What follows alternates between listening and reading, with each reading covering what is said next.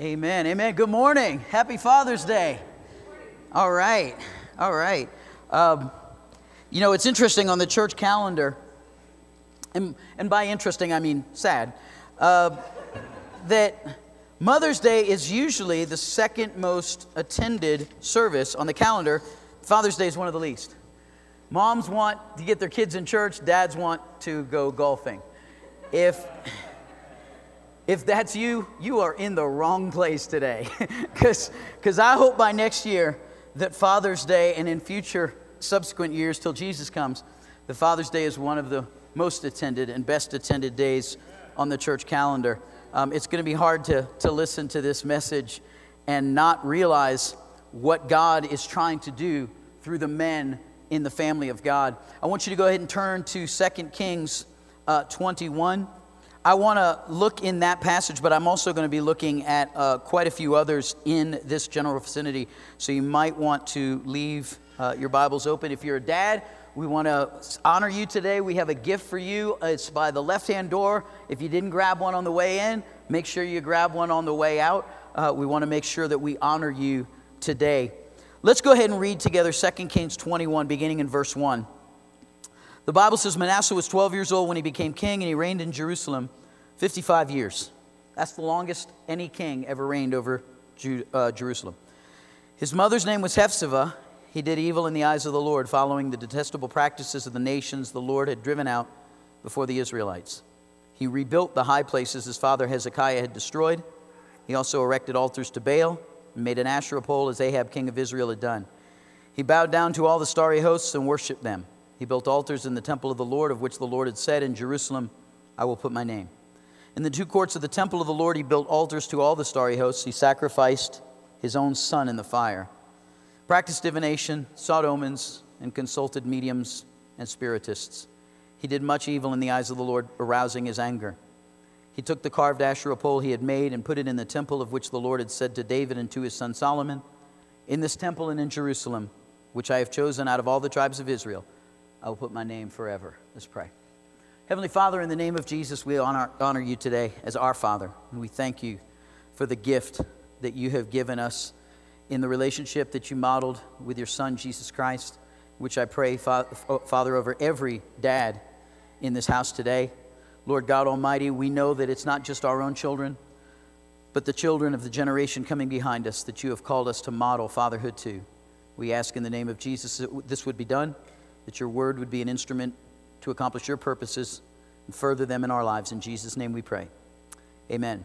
Amen. I uh, put up on social media yesterday a picture of my dad serving in Korea in 1952, and um, one of the one of the things that I that I think about when I when I think about my dad is just because of the happenstance of it. All of I have uh, four siblings, and they all seem to know my dad a lot better than me because my older siblings were considerably older than me and lived with him, you know, their, their whole lives as, until they became adults.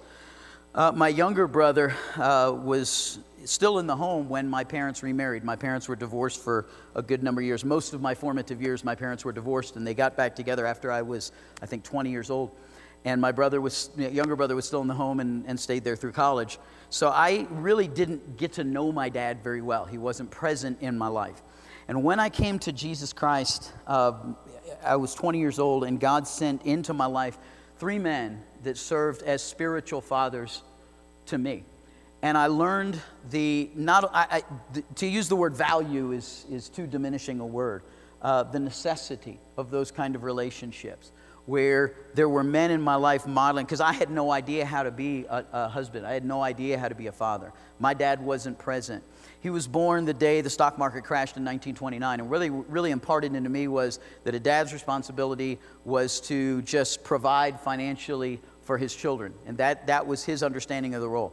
So I didn't have any understanding of what it, what it looked like to be a biblical husband or father. And the men that God sent into my life very early on in my walk provided that understanding. It's much better. I was, I was actually doing an interview. We, we hired a couple of people this week, and I was doing an interview, and the person that we were hiring for the position had actually done the same position or a very similar one at another church. And I said to her, That's uh, uh, to me so valuable that you see what it's supposed to look like because I can train people how to do a job, but actually seeing and understanding it just instinctively, reflexively, what it's supposed to look like is something I can't, can't pay for. And so when I'm speaking of, of biblical uh, fatherhood and I'm talking about the model, it, if you had a dad that modeled that to you, that showed you how to worship, that showed you how to pray, that showed you the meaning of, of humbling yourself before the Word of God, submitting to it, serving the body of Christ. You are so far ahead because you already understand what it looks like. But I want to speak to, to you who, who maybe you didn't have that. Maybe you're the first generation coming into the church. And maybe you've never grasped, maybe your, your, your mom or your dad wasn't that serious. They were, they were nominally Christian, nominal believers and maybe you are the first person to say, you know what, I really want to go after, go after Jesus Christ. The story that we're going to be looking for at is a story of four generations. We pick up this passage here in the last generation of the existence of Judah before the exile. And being that this is Father's Day, I want us to look at what was happening generationally that caused the people of God to fall into the judgment of God.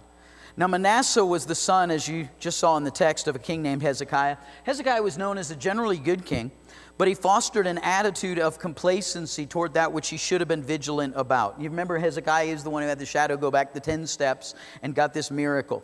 Well, the Bible says that he did the, the will of the Lord, but later on in his life, he was confronted about an act of prideful foolishness and how it would impact the people of God. And the prophet tells him, you know, some of your own children, some of your grandchildren, your descendants are going to be taken into captivity because of what you have done. And his response was to this prophet, the word of the Lord is good. Now that sounds right, right? No matter what, the word of the Lord is good, it, even if it affects me negatively. But the Bible says, for he thought, will there not be peace and security in my lifetime? That's why the word of the Lord was good to him. Not because God is sovereign and God could do anything he wants, but since this won't affect me, since I'm going to be in the grave before all this stuff happens, the word of the Lord is good, it's complacent. And so the first truth I want to communicate here is that the actions and attitudes that we communicate can, can reveal conflicting realities to our kids. The next generation that comes behind us, whether they're our own children or the spiritual children that God brings into this church, the next generation is getting its cues from us. Now, how many know there is a difference between aspirational values and lived values? Right? You go into somebody's home and it goes, in, you know, we have one of these signs, in this home, we live together, we laugh together, we love together. And you're like, man, you a liar, because you guys throw stuff at each other. You like, like yelling at each other. See, that's the difference between an aspirational value and a lived value. Manasseh got instructed one way by his dad's values, but another way by his dad's complacency. In other words, his dad taught one thing, but when the chips were down, his dad was complacent about the things of God. I tell church kids sometimes you may need to do some house cleaning because sometimes moms and dads, we too often get careless with the sacred. Right? We don't recognize that. And I've had people say that, and if that's you, I'm not trying to beat up on you, but I've had people come in and they'll say, hey, you know, I'm, I, I, I'm sorry I miss worship, but I get here for the important part. Like, that's going to stroke my ego, like my preaching. I'm like, Worship sets the stage because people behind you, people around you, younger people are watching how you worship. They're watching whether you just, you know, like like mumble along or whether you're just waiting for the, the thing that you came to see or whether you really came to reverence God. I always want to teach my kids to reverence the sacred, to exalt the Lord because that sets the table. Daniel and I were talking this week. I was at a youth retreat, and, and the band Leeland had played, and they were supposed to do a show, right? This is a show. Problem is that Leeland is a worship leader. That's who he is. That's what that's his DNA, right? So people are coming out to see the show and he does his set and he had accidentally set the stage for the preaching of the word. And I turned, I was sitting next to my worship leader at the time, and I said, We need to go right into the Word. The atmosphere is ready for the preaching of the Word. The worship that was that, that ascended before the Lord set the table for that to happen. Instead, there was somebody else on the program. And they came out and said, you know what, we were kind of hesitant about coming out because we kind of felt like it was ready. Then you should have said, we, you know what? We're not going on. Or we'll go on after, but right now, the atmosphere of the holy has been created, and the people of God are prepared for the word of God. And that's not what happened. Manasseh reigned for 55 years over Israel. He was wicked. Everything, that, uh, like every piece of description about them. I don't know how tall he was. I don't know the color hair he was, but you know what I know? That he shut down the temple, that he, he elevated idols, he killed his own son. Now imagine if you're his son that's next in line and you've seen him murder your own brother because just, just to cling to power. It says in 2 Kings 21 Amon, his son, was 22 years old when he became king, and he reigned in Jerusalem two years.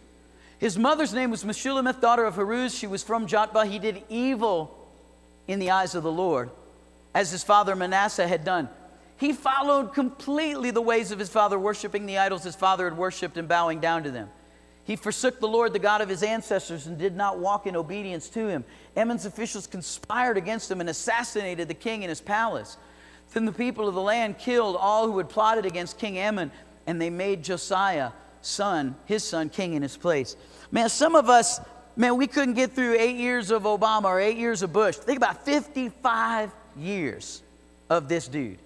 55 years. And they're like, you know, like King Charles in England. That, that, poor guy, right? I mean, he's like waiting, and his mom's like, I ain't dying. I just ain't dying. you, you just get used to being called Prince Charles. Just get used to it. Just own that. So he's waiting and waiting and waiting. Finally, in his 70s, he becomes king. So imagine these people, and they're waiting. It's like, all right, he's been there 25 years. He's, he's going to kick, right? I mean, because most kings, 20 years, 30 years, they're done at best. But this guy just kept going. He's like the Energizer Bunny of wickedness. He just kept going and going and going. And finally, after 55 years, he dies. And they're like, okay, great, we get a new king. And he's just meet the new boss, same as the old boss. Just like his daddy. He lasted two years because they'd had enough.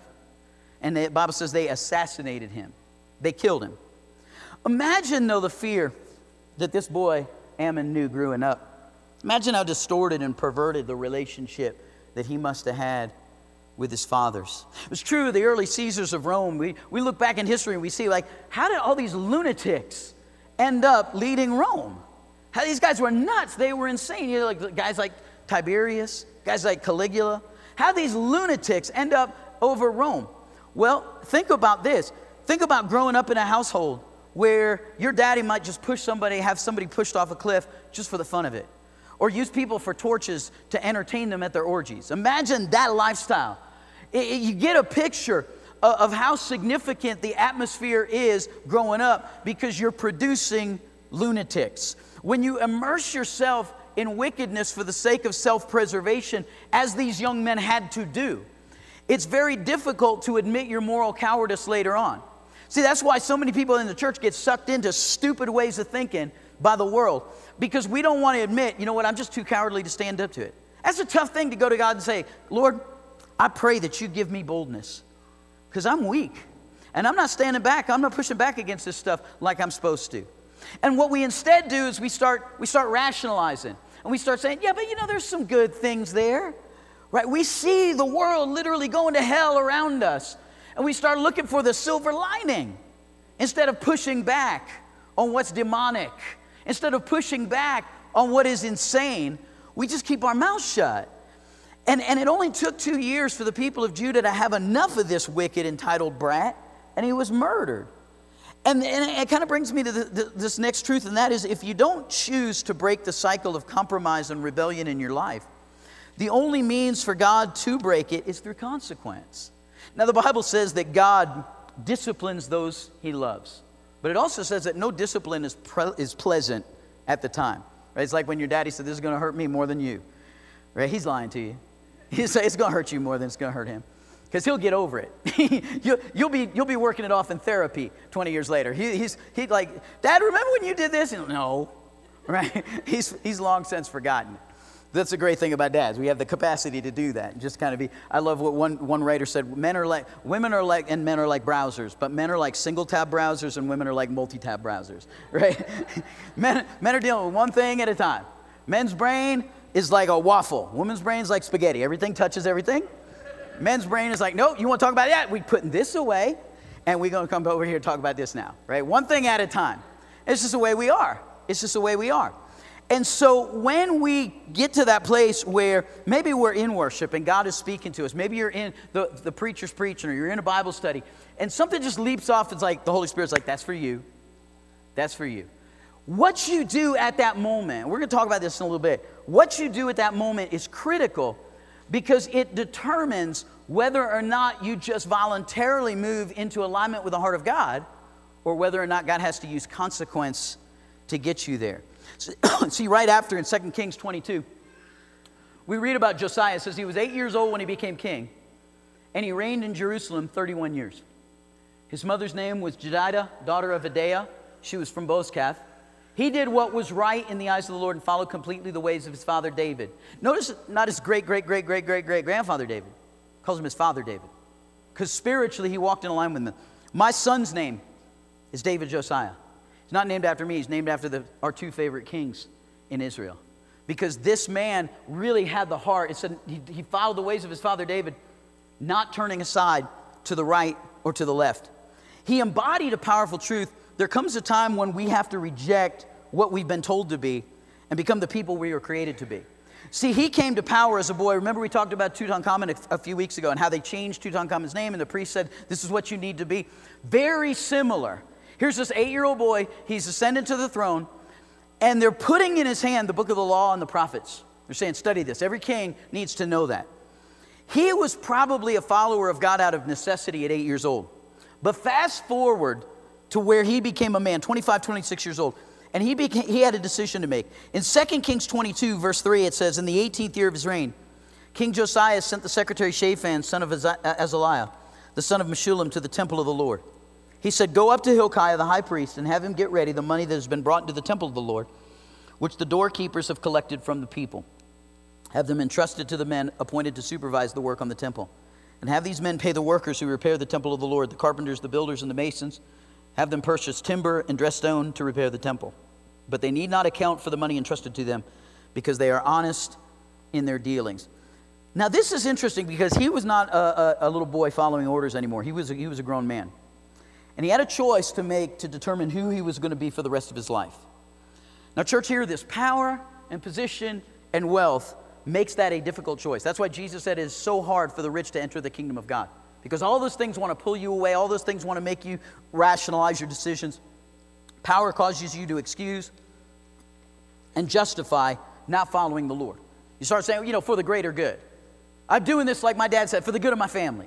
This is why I'm doing what I'm doing. Don't think for a moment this was an easy decision to make. Josiah had generations and decades of family history pulling him to follow them. But he knew that it takes a man to stand up and say, No more will this infect my house. This will not affect my children. This will not affect my descendants. I'm the line in the sand. Like all kings, Josiah would have studied the, the history of the kings that came before him. And in so doing, he would have come across one king in particular that would have gotten his attention. I, I guarantee, the Bible doesn't say it, but I guarantee this king would have gotten his attention, would have intrigued him. No doubt about it. And that is the life of a king named Joash. Joash was a young man whose life experiences almost mirror Josiah's perfectly. He came to the throne at seven years old, only one year difference. He was the son and grandson of kings that the Bible says did evil in the eyes of the Lord. He was the son of a wicked king who had come to power just like his dad did at 22 years old and reigned only a short period of time. Getting eerie, almost exactly the same circumstances. Now, one of the hallmarks of Joash's early reign was that he also rebuilt the temple. And he came to a pivot point in his life, but that's where their stories diverge. See, Joash, when he was young, he was instructed by a priest named Jehoiada. Now, what had happened was when his dad was, was killed, he wasn't, and neither, none of his brothers were elevated to the throne. Athaliah, the queen mother, had them all executed. And here's this little boy, just a, maybe a toddler, and he's hidden away in the temple. He literally grew up. You say, Lana, I grew up in the house of God. He literally grew up in the house of God. And when he's seven years old, they pull him out, they declare him king. Athaliah is killed. And so, for that time in his life, until he became a man, from, from that age to manhood, the Bible says he did good in the eyes of the Lord as long as he was instructed by the priest Jehoiada. He was a pastor's kid, basically. He was raised by a preacher. And when you talk about when you talk about Joash, the, unfortunately, you want to you want to read a story that's much like Josiah's, but that's not what happened. You read in Second Chronicles 24. After the death of Jehoiada, so Pastor Jehoiada passes away. The officials of Judah came and paid homage to the king, and he listened to them. See, before he was listening to the prophet, before he was listening to the man of God, now he's listening to politicians. They abandoned the temple of the Lord, the God of their ancestors, and worshiped Asherah poles and idols. Because of their guilt, God's anger came on Judah and Jerusalem. Although the Lord sent prophets to the people to bring them back to him, and although they testified against them, they would not listen. Look at this. Then the Spirit of God came on Zechariah, son of who? Jehoiada, the priest. He stood before the people and said, This is what God says. Why do you disobey the Lord's commands? You will not prosper. Because you have forsaken the Lord, he has forsaken you. But they plotted against him, and by order of the king, they stoned him to death in the courtyard of the Lord's temple. Man, you talk about just wickedness stoned him to death in the house of God. King Joash did not remember the kindness Zechariah's father Jehoiada had shown him, but killed his son, who said as he lay dying, May the Lord see this and call you to account. See, Josiah would have looked at that, at, at that generation. Josiah would have, would have looked at what happened, and he made a pivotal decision. He said, Not me. Not me. Just like Joshua said, As for me and my house, we will serve the Lord. Now, what's interesting when you read that passage and you read the book of Joshua, Joshua's kind of baiting them. He's kind of like pushing their button. I tell people, I may push your buttons, but I didn't install them. And he's kind of pushing me. He's like, you know, y'all ain't, you don't have what it takes to follow the Lord. Y'all ain't tough enough. Y'all ain't, you don't have what it takes to run with the Lord. So just go back to your idols that you worshiped in Egypt. But as for me, and he says, So choose this day who you'll serve. But as for me and my house, now he didn't say, excuse me, he didn't say, Give me 10 minutes. I got to go home and talk to my wife and kids and make sure this is cool with them. He said, As for me and my house, we will serve the Lord. Men, I'm going to speak to you right now because, the, and statistics bear this out. When a child comes to the Lord, there's about a 5% chance that the rest of the family will also give their lives to Jesus. When a mom comes to the Lord, that number goes up to 20%. When dad is the first one to come to the Lord, that number goes up to 90%. God has appointed men to stand in a particular place. And you know why I'm not preaching, wasn't preaching as hard to women? Because women have not abandoned their position the way men have. Now we see more of it in this generation, but women have not abandoned their position the way men have abandoned the position that God raised us up to occupy. We have a generation of men who have either walked away from what they've been taught or like me, they were never taught it in the first place. We didn't, I didn't know what it looked like to be a godly husband. I didn't know what it looked like to be a godly father. I didn't know what, man, the last thing I thought I would ever, I didn't even know what a pastor really was. I had grown up Catholic and walked away from that as a boy. So I probably thought it was like a priest that could get married. I didn't, I didn't know, you know, anything about it. And so we have a generation of young people that know about as much about Jesus as the average person here knows about Islam or Buddhism. They know very, very little. So let me share with you three truths that I gleaned from these passages here, from looking at these generations. Because where you are in life will determine which of these you need to be focused on implementing. A spiritually successful man will be at different stages in his life called to implement each of these at different times. And the first is what you choose to be when you're young is what you will impart as you get older. People who know me either know me as a pastor or, or, or a picker a guitar player or a because depending on what circle it is. And you know why? Because when I was nine years old, I bought a Fender Telecaster I still have that thing in my house, it's hanging up on the wall. I still play that guitar to this day. And, and the choices that I made just as a boy determined what I would become later on as a man. Many people just drift into careers because they think, you know, well, I took a job when I was young, and this is just sort of, you know, what I'm. I, I remember an old song by the Talking Heads where he's like, This is not my beautiful house. This is not my beautiful wife. How did I get here? And you know why that resonated? Because a lot of people are like, I know what you're saying, man. I know what I, I because we get it. Nobody, nobody dreams about. I was just talking to somebody about my grandfather.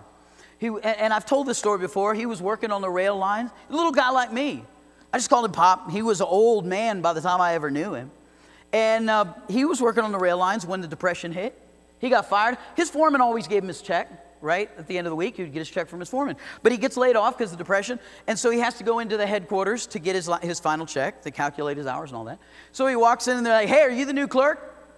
Yeah.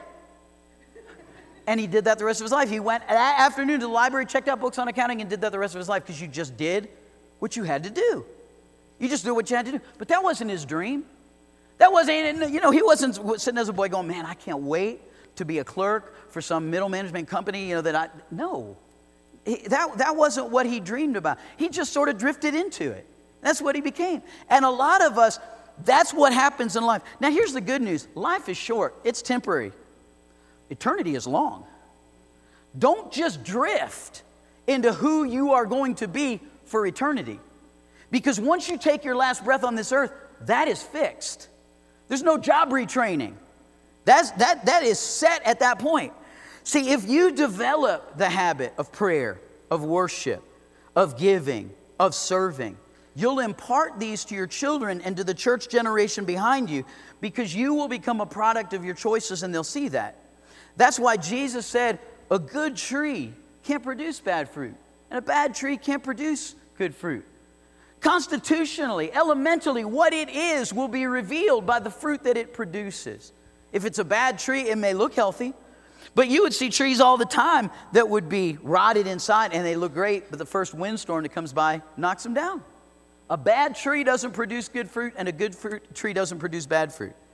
The combination of your internal composition and your external activity is the equation of your legacy. That's what you're leaving behind. I, I was looking at a picture. Uh, uh, he was just a baby when I knew him. And he put up a picture of himself and his son and his dad and his grandfather. Now, his dad, he's, he's passed away, he, he died young. But man, was this guy a lover of Jesus. And he was so passionate to tell people about Jesus Christ. He just loved people. He wanted to see them come to Jesus Christ. His dad, his dad was kind of scary. I'm a new Christian, and his dad was just this older man, just so filled with wisdom. He was intimidating to me. And I was just looking at that picture and saying, God, thank you for sending something that I could look at and know what it's supposed to look like. I may not know yet how to get there, but I know what the end product is supposed to look like because these were men of prayer. They were servants of the Lord, servants of the church. They loved people and they wanted to see people come to Jesus Christ. And it was the inward man and the works, like James says, working together. Try to show me your faith apart from what you do. It's impossible. We're physical beings. We're not saved by our works, but we're created and saved unto good works. Because God not only wants us inwardly transformed, He wants us to reveal His glory outwardly. That's who He is. That's the kind of God He is. The second truth I see here is that you cannot abolish future rebellion against God, but you can foster future obedience to Him. I, I wish that I had like a magic formula that I could tell any parent if you do this, your child guaranteed will serve the Lord his or her whole life. And I always get back, well, what about train up a child in the way they should go? Look, I know a lot of parents that trained up their children in the house of the Lord and their children ended up walking away from Jesus Christ. Because Proverbs isn't a book of promises, it is a book of wisdom. And it's saying this is the natural order of things. It also says things, talks about criminals. It says eventually they're going to get messed up.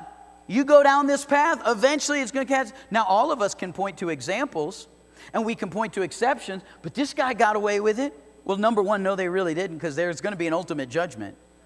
But we'll point to that as an exception to the rule. Proverbs isn't trying to give you a guarantee, it's trying to give you a pattern.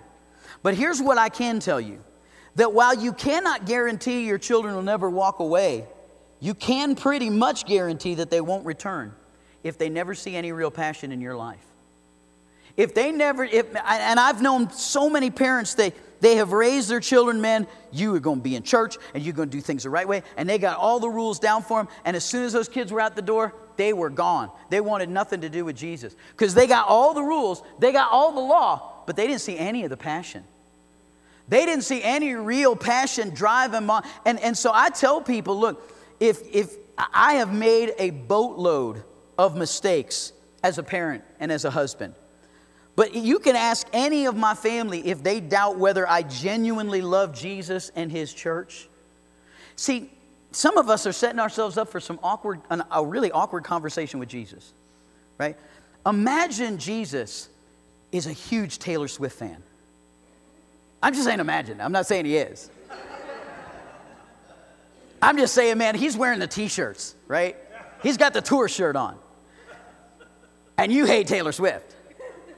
And you're like, this is awkward, right? You ever, you ever like come up, hey, you like football? And they're like all decked out and, mm, no, not really, man. Like from that point on, so, nice day, right? Let me tell you what Jesus is passionate about. He's passionate about the church.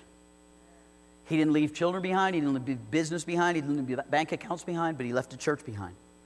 He created the church. He birthed the church. He said, There's a fire to be, and I wish it was already kindled. He's looking forward to the day of Pentecost, the birth of the church.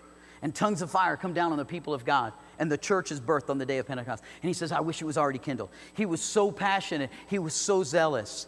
He called the church his bride. And it's the only thing that he's coming back for. And some of us have this apathetic view of it. And it's going to set, up, set you up for a real awkward conversation when you stand in the presence of the Lord. Because one of the things that I knew when God called me into ministry, like I said, I knew nothing about ministry. I didn't grow up enamored of it. I didn't see preachers go, oh, that's what I want to be. I would have made, I would probably been making fun of a guy like me. I tell people all the time, I used to be cool. Once upon a time, I really was cool right? I had long hair, I dressed cool, I wasn't married, didn't have kids. Now I'm like, you're a dad, like you're a grandpa, you're a preacher, you're like the most uncool thing ever. Okay, and I get it, and that's fine. I'm, I'm okay with that. When I came to that place of my calling, that pivot point, that decision point of what I'm going to do with my life, God birthed in me a love for His church. I just love the I don't always love church, but I love the church. I love the mission of God. I love the purpose of God. I love, you know, we, we had a Bible study and man, we were, we were getting a little bit tense because the, everybody wasn't in agreement. And I'm like, man, I love this so much better than the Bible studies where everybody's just like, yeah, and, everybody's playing it safe. You ever been in that? And they're all just playing it real cool and they're always playing it real safe. And I'm like, here it's getting a little unsafe because we're not all in agreement. And when you're not all in agreement, it forces you to step back and say, is what I believe right? It forces you to get into God's word and say, God, is this what you're teaching? Or, or, is this, or is this something I've just kind of accumulated along the way? See, the real church, the church at Jesus' birth, it's humbling. It's a, it's a place where God shapes us and He disciplines us. And sometimes, like we just sang, we suffer alongside of Jesus Christ because the end result is we're being made like Him. We're being made in His image. He wants, I can't even imagine how much God wants. He's our Father to give us a glorious welcome into His kingdom. He wants everything. Paul warns us, like, don't be like the guys that just like slink in and barely make it in. And we're like the, you know, I'm thinking of St. Peter with his book, and he's like, mm, mm, I guess so. I don't want that to be my entrance into the kingdom. I want it glorious because that's what the Bible says that God desires a, a, glorious and rich welcome, like hugs all around, high fives. Man, the person that was even your enemy, you'll see him, and if you made it in, be like, You'll be high. We made it. Can you believe that? We got in some stupid arguments and everything. Now we're both here because that's the grace of Jesus Christ. That's the love of God. And here's another truth who you are in Christ isn't determined by the legacy you receive. Praise God for that. Because you may have come out of a situation like me where you didn't see it model. But here's the, here's the kind of the scary thing about that. I know a family, and they were very, very close. And they would kind of boast about how close their family was. But upon further review, there was some really messed up stuff about them. They would, like somebody married into the family and they did something they didn't like, they'd run them down, they'd backbite. And they would brag and they would boast about, look, we had this family reunion, all these people showed up. And I'm like, you know, cults do that too. That doesn't necessarily mean health. They would jump around from church to church. They would run down pastors. They would run down churches. Nobody was right if they didn't walk in alignment with what they thought was right. They walked into the church to be the critic, not to be the servant, not to look for Jesus, not to look for people that they could bless and minister to, not to look for people that they could encourage, but they walked in to look for what was wrong. And they went all over the place and didn't, re- and, and so their relationships all became about just their family, and they pushed everybody else away. See, what we have to recognize is that if my kids are my life, if my spouse is my life, and I've seen people do that, they end up wondering, who am I when they're not there anymore? People end up becoming widows or widowers, and they don't know who they are. Their kids grow up and they move off, and they become clingy and they try to run their kids' lives.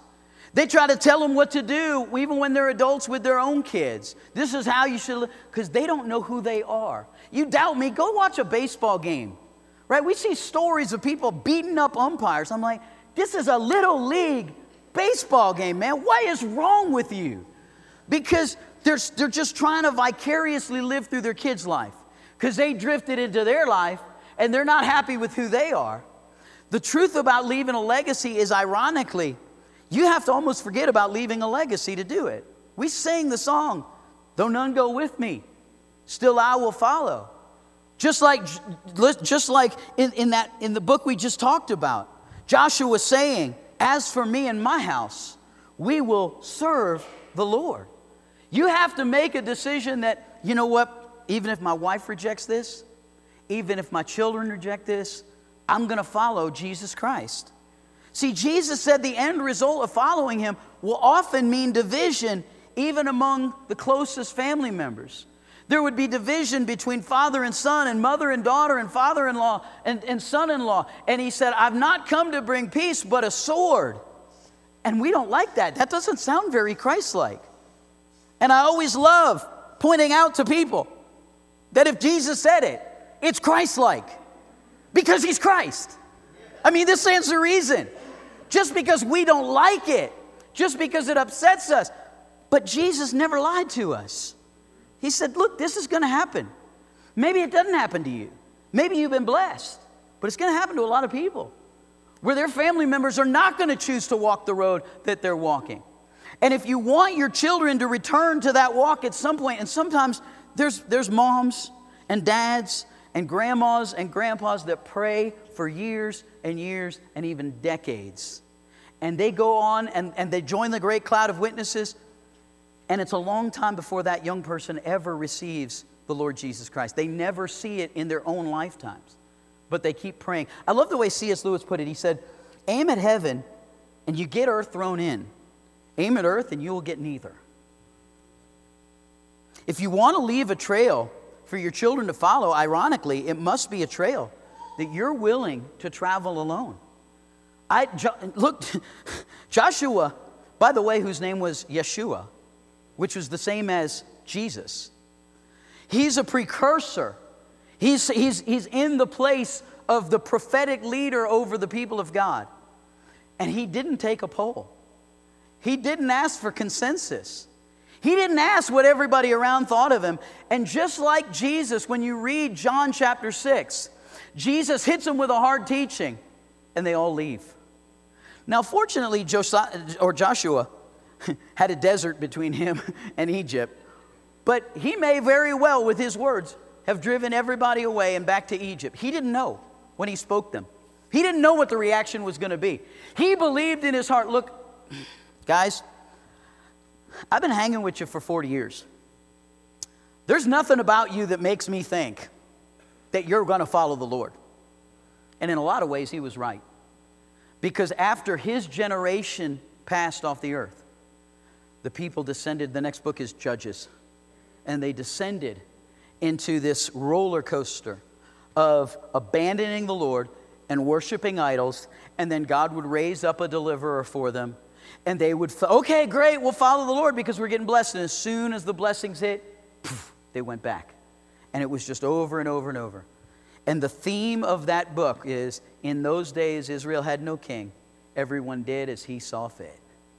That's the theme of the book of Judges over and over and over. Here's the good news Do you know that the last great revival happened in this country exactly 28 years ago, Father's Day, 1995, in Brownsville? I talked about this a little while ago. Brownsville, Florida, over a million people. New York Times wrote about it, Time Magazine wrote about it. Over a million people came to these services. Somebody said I was in one of them.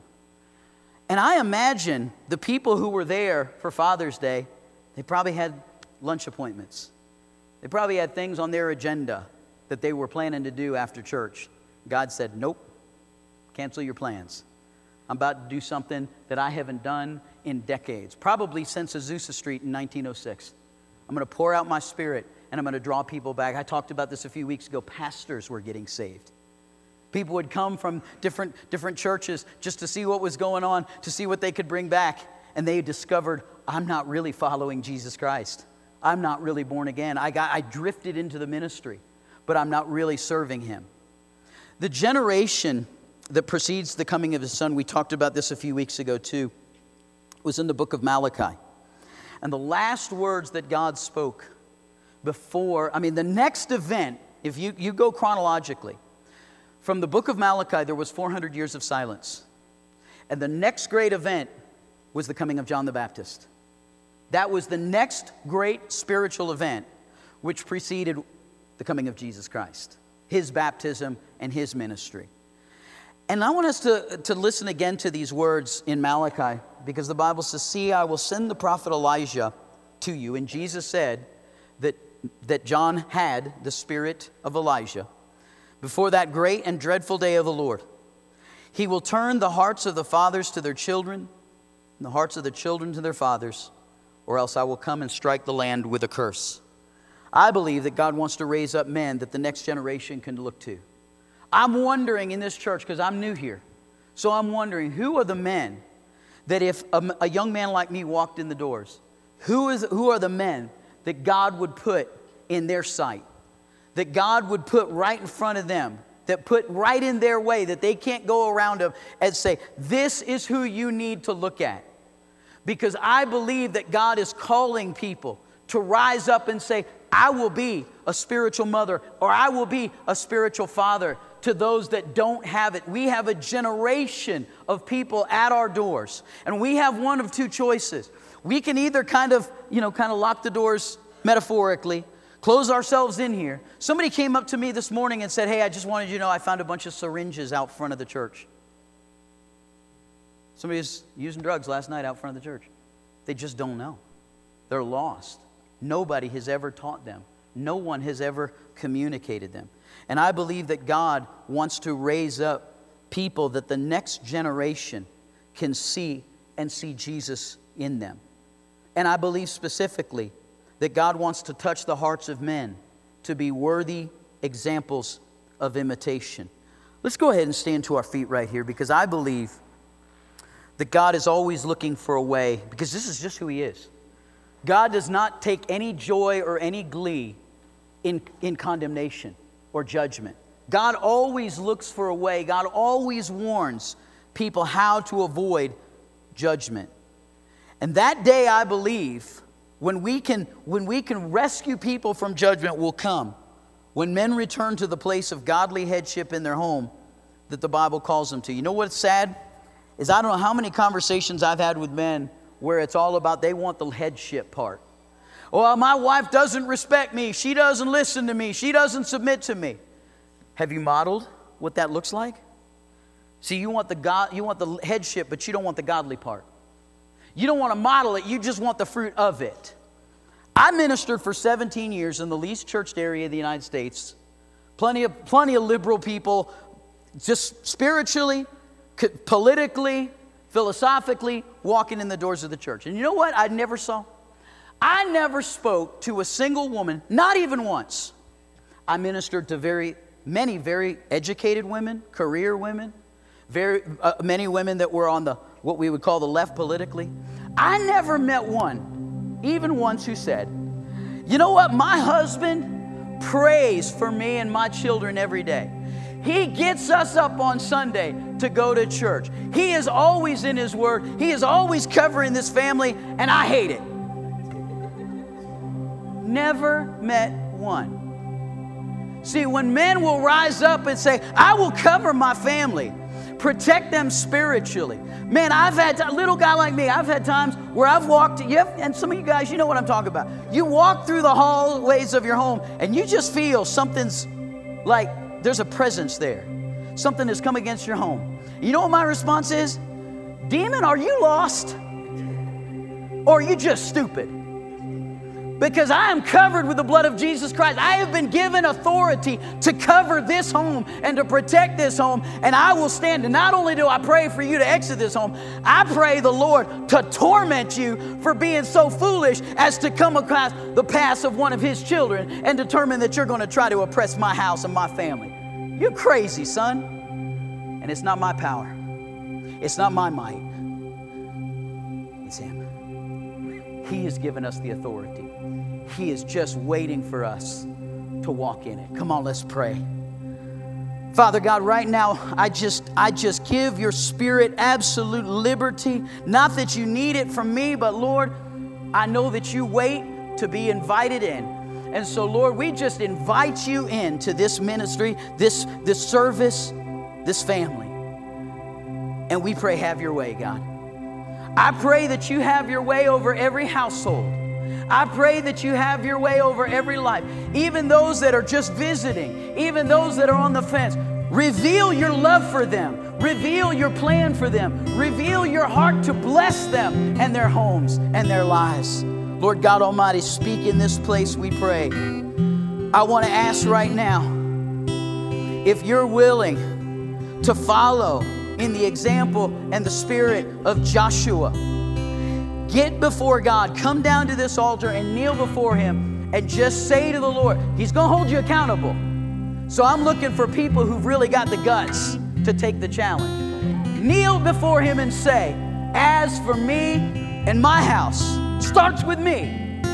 But as for me and over everything that you've given me, everything that you've blessed me with, we will serve the Lord. This praise team is going to minister for just a few seconds, but I believe that God would be honored if we would kneel before Him, men and women alike. Say, God, over myself and everything you've placed under my authority, I place it under the authority of King Jesus. As for me and my house, we will serve the Lord. We worship you, God.